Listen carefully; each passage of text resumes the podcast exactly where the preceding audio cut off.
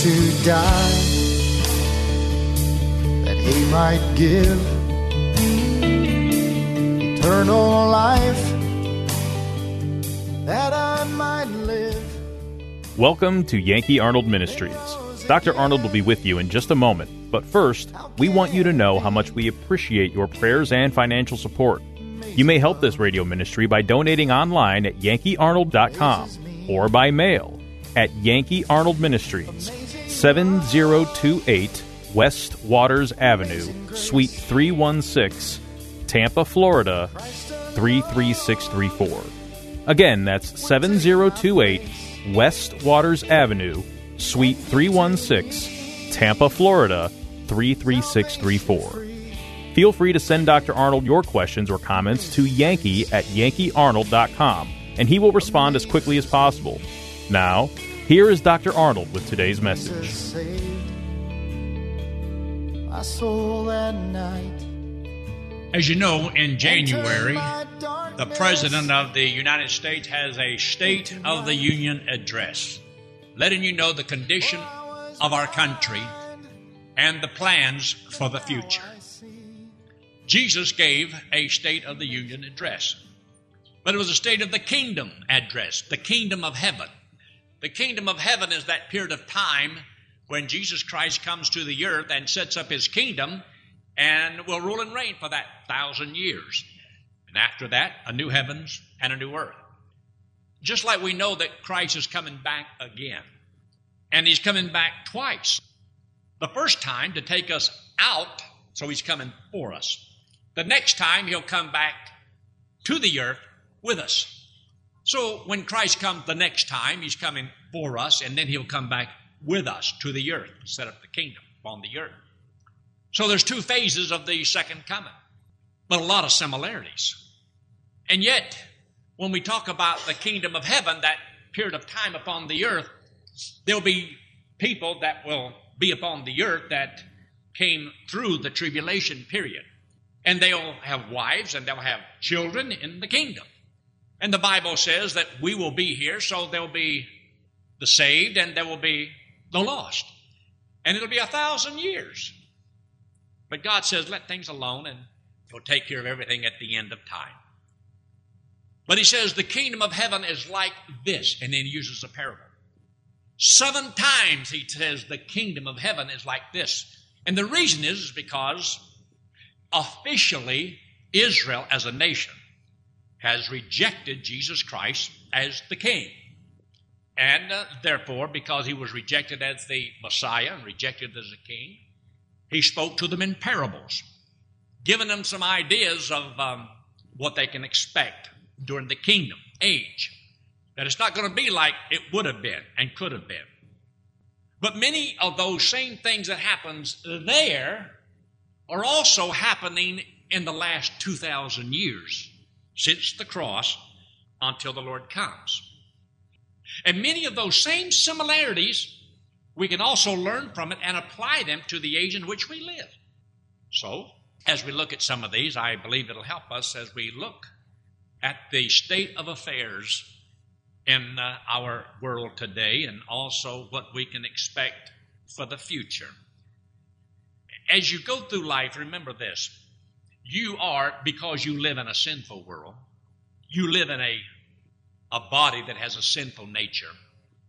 You are not going to always, every moment, every day, be totally 100% successful in your battles. You're going to fight temptations, and some um, you're going to lose. You're going to fight anger, and sometimes you're going to lose. You're going to fight bitterness, but sometimes you're going to lose. You're going to fight jealousy and envying, and sometimes you're going to lose. So you're going to fight a lot of battles, and sometimes you're going to lose. And so, because you lose a few battles along the way, you might think, I am a total failure. Well, you can be a total failure, but I'm sure that you'd rather be a total success. But I don't believe anybody's a total success or a total failure because we live in a sinful world. And things uh, hit us broadside, and some things we're not prepared for. We would like to say that we are people who are totally trusting the Lord. And yet there'll be times when you'll fail to trust the Lord and you'll worry about things that you could have prayed about. So, yes, some success along the way and some failures along the way. But let me read something to you that a friend of mine wrote. Says, It is impossible to succeed without failing. This may seem like a contradiction, but those who have experienced the greatest success have known the greatest failures. The man who never fails is the one who never attempts anything. And the more one attempts, the more he fails. But the more he fails, the more he'll learn. And the more he puts into practice what he's learned, the more he will succeed. Getting it? I've never learned anything from my successes. All I've learned is from my failures. Failure is opportunity for improvement. When you discover something will not work, try something else. If that doesn't work, then try something else. Sooner or later, you'll find a solution. I have read that Thomas Edison, when trying to invent the light bulb, tried 700 things that failed. Finally, a friend said to him, Mr. Edison, you have failed 700 times. Why don't you quit? To which Edison replied, I have not failed 700 times. I have discovered 700 things that won't work in a light bulb. He is responsible for more than 1,100 inventions which we enjoy today, including the light bulb. Do you remember trying to learn to ride the bicycle? Did you write it perfectly the first time? Of course you did. Like everyone else, you failed. And if your experience was like mine, it didn't feel good, but you wanted to learn to write, so you tried again, and you probably fell again and again until finally you were able to balance yourself and ride for a long distance without falling. You eventually got to where you could ride without holding the handlebars. Every experience was a learning experience, and you never would have succeeded if you hadn't failed. So don't let failure discourage you. It is the stuff of which success is made of. That was taken from a book written by Dr. Curtis Hutson. So everybody will have some successes along the way, and everybody will have a few failures along the way. Here in the book of Matthew, chapter 13, I want you to look at the first thing the seed of the soil. And knowing that as we go through life, we are going to sow seeds. Did you know every deed that you do is a seed? Every word that you say is a seed. Every thought that you have is a seed that's planted. Either in somebody else's mind, in some experience that you have, and uh, everything you see, say, and do is a seed that is planted by which somebody else may imitate and do the same thing that you did. You planted a seed.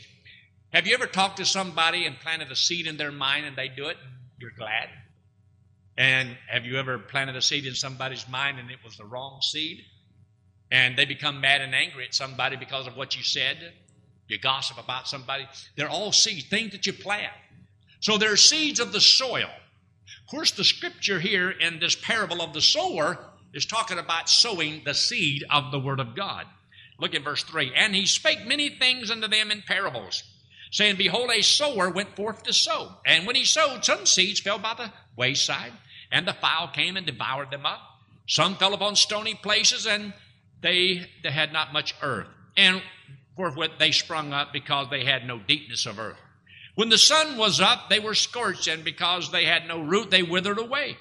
Some fell among thorns, and the thorns sprung up and choked them. But others fell into good ground and brought forth fruit, some a hundredfold, some sixtyfold, some thirtyfold. And he says, Who has ears to hear, let him hear. Spoke in parable because those who wanted to hear could understand the parable, and those who didn't want to hear could not understand this parable because they had mixed multitude, and, and as yet the Holy Spirit did not indwell them. And so he spoke in a way in which uh, he could explain truth to those who wanted to know truth, and those who didn't really want to know the truth could not understand what he was talking about. Tremendous way to teach. Now, he goes through and explains this, but the seed of the soil, there will be opposition. Some, birds came and got it. Some, stony ground. Some, the briars. Some, the sun. As you look back over your life, you'll know that as you have lived your life, there has been opposition. So, what is one main thing that you can expect coming this year? You are going to have opposition, things that goes against you. It's not going to be a free ride or an easy ride. Serving the Lord, the Bible says, is easy if you totally trust Him. But you're going to have a lot of things that kind of make it hard for you, a hard path, because you're going to waver in your mind. You're not going to totally trust the Lord. You're going to have questions and doubts about a lot of things. But understanding that because of the Lord, He is able to sustain you and get you through. But you're going to have opposition. That's just the facts of life. And as He gives this parable, He says, The kingdom of heaven is like this. They also will have opposition. You and I, in this period of time in which we live, we're going to have and going to face some opposition. Look in verse 24. Verse 24 says, Another parable put he forth unto them, saying, The kingdom of heaven is likened unto a man which sowed good seed in his field. And while men slept, his enemy came and sowed tares among the wheat and went his way. When the blade was sprung up and brought forth fruit, then appeared the tares also. So the servant of the householder came and said unto him, Sir, this not thou sow good seed in thy field? From whence then hath it tares? He said unto them, An enemy hath done this. The servants said unto him, Wilt thou then that we go and gather them up? And he said, Nay, lest while ye gather up the tares, ye root up also the wheat with them. Let them both grow together until the harvest. All right? How would you apply that to today? Here you are, you're an individual. You trusted Christ as your Savior. You're like a piece of ground. You're the good wheat that's to bring forth good fruit. And lo and behold, as you decide, I'm going to serve the Lord with all my heart, you dedicate your life to the Lord, you read His Word, you pray, and you give, and you do all the things that God says to do, and lo and behold, somehow, and you don't know where it comes from, you find out that there's somebody else that then grew up alongside of you, and it's called an old sinful nature. Anybody in here got one? And in spite of all the good that you want to do, now God says just let them both grow together until the end. And so here you and I are. We've got uh, the new nature sowing the wheat, and we got an old nature sowing the tares. And as we go through life, we've got both of these things, and so you might as well know that you're going to have to face it and live with it for the rest of your life. Wouldn't it be great if you could just do away with your sinful nature? Go to the doctor and say, Doctor, cut out my sinful nature. I don't want it no more. But it won't happen. He says, No, let it let him let him alone. Right now, see, as long as you live in this body, you can't have one without the other. So you got both of them living in this uh, six foot of dirt for the rest of your life. But the day will come when that'll all be over, but not yet.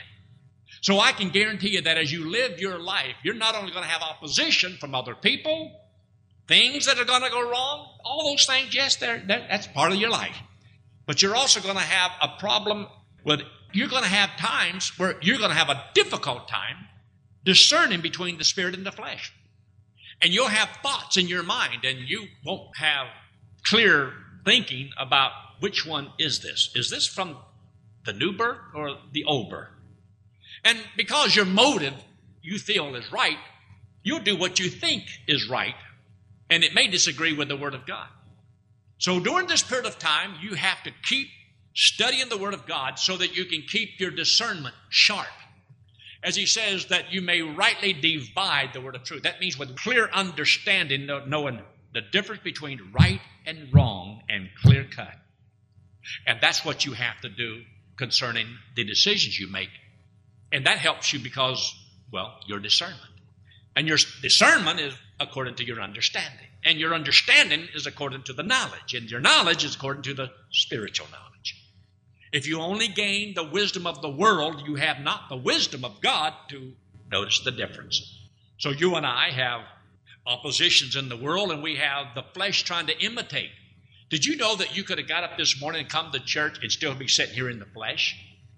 You could have evil thoughts in your mind while I'm talking about good thoughts. Well, I'm reading the Bible, and when we pray, you can have evil on your mind. There could be somebody you're mad and bitter at, and you just wish you could just choke them to death. You could have had a fight with your husband this morning and still angry and bitter, and you, you wish you could just do him in. Some evil thoughts. You'd be surprised. Hey, that's that old flesh. How long you got to put up with him? From now on. as long as you're in this world, in this body. But isn't it nice to know that there are little parables that God gave that sees deeper than you read a story, but how do you apply that story? What is in this thing for me? Look at the next statement. And this is in verse 31. Verse 31.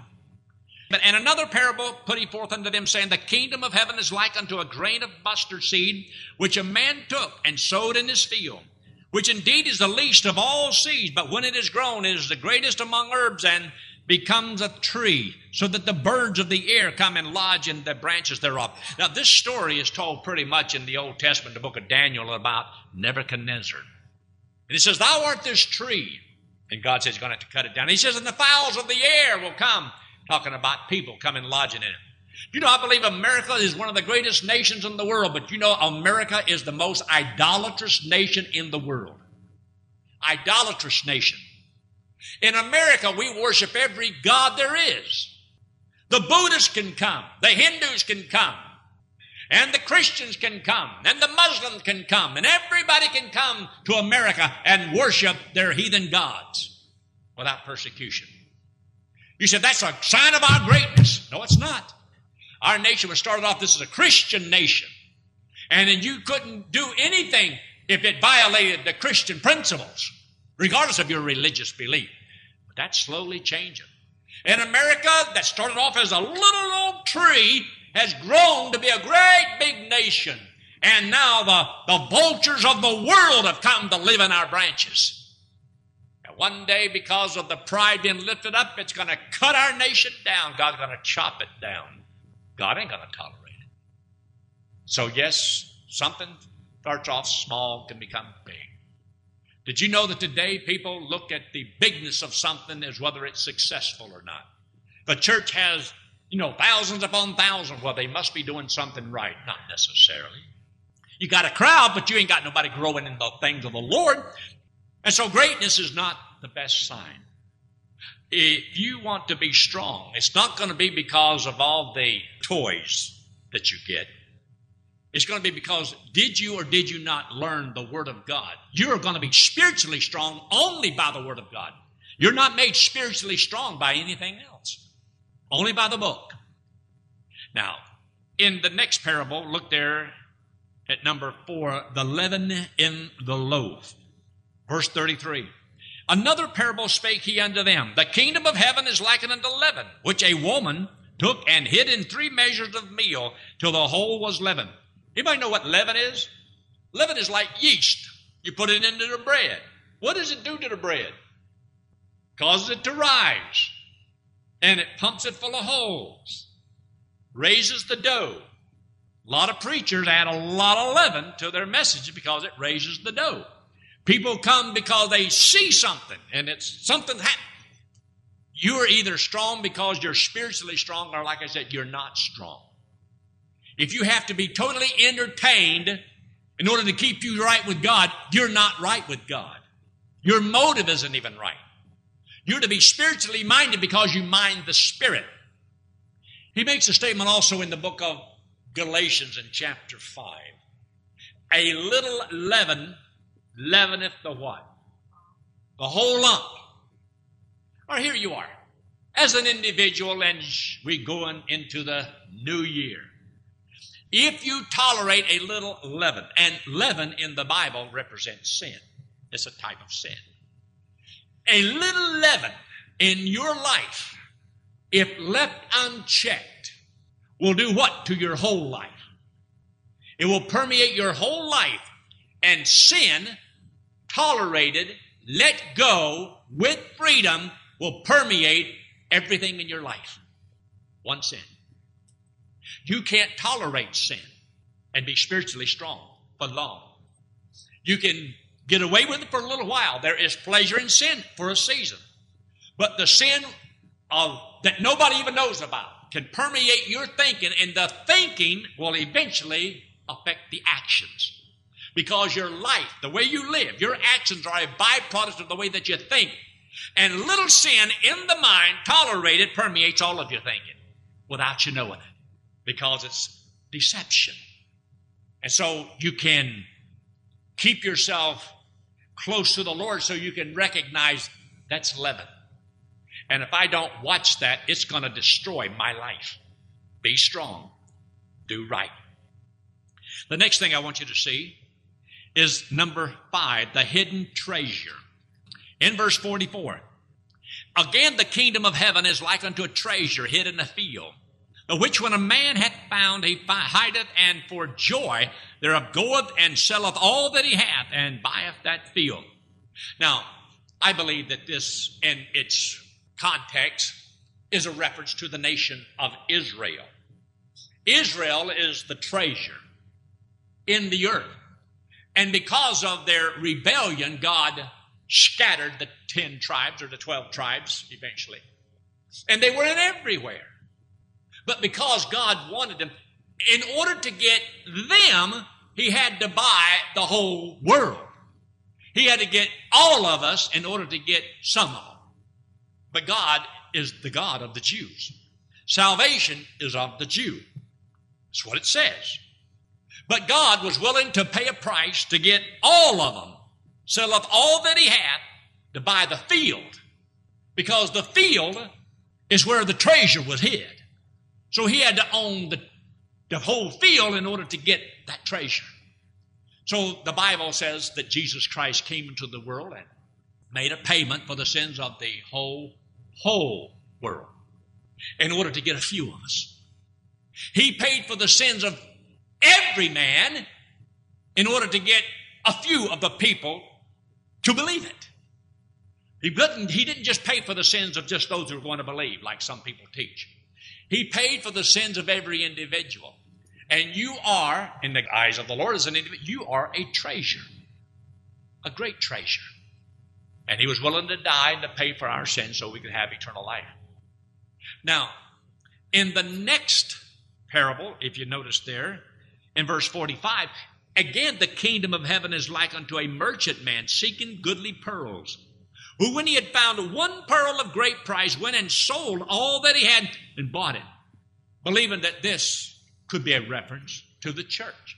This is the embodiment of all believers put together.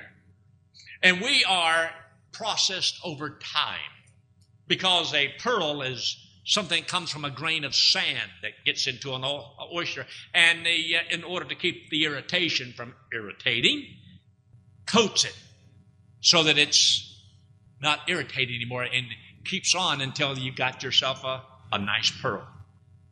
I've ate a lot of oysters, but I've never found a pearl. Never been my luck. But the Lord says, This is like a pearl of great price. Now, we usually refer to this as a, a woman in the Old Testament, uh, concerning a woman in Proverbs 31, a pearl of great price. And a man is wise if he can find such a woman. And the Bible tells us that here you have a pearl of great price. And I believe if it's a reference to the church, not as a primary application, because this is all to the nation of Israel, but because of the rejection of the Messiah, of the King. Many of these things are applied to the time in which you and I live.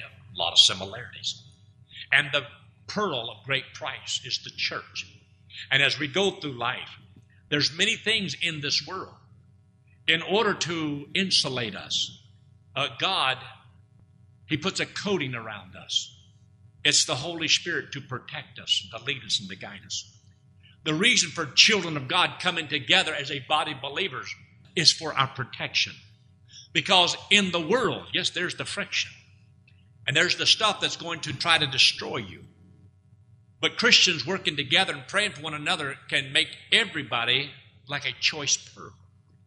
And we're to pray and to give and to help and so forth and do the things that we should. And all of us will be better and stronger because of it. If you go any other way, it will not work. The last thing I wanted you to see in verse 47 again, the kingdom of heaven is like unto a net which was cast into the sea and gathered of every kind. I used to be scared to death of the internet, World Wide Web. But the Lord here is talking about here another kind of web. That at the end of time, it's like a fisherman taking in and casting the net into the sea and pull everything in And then after you got everything in, then you separate them.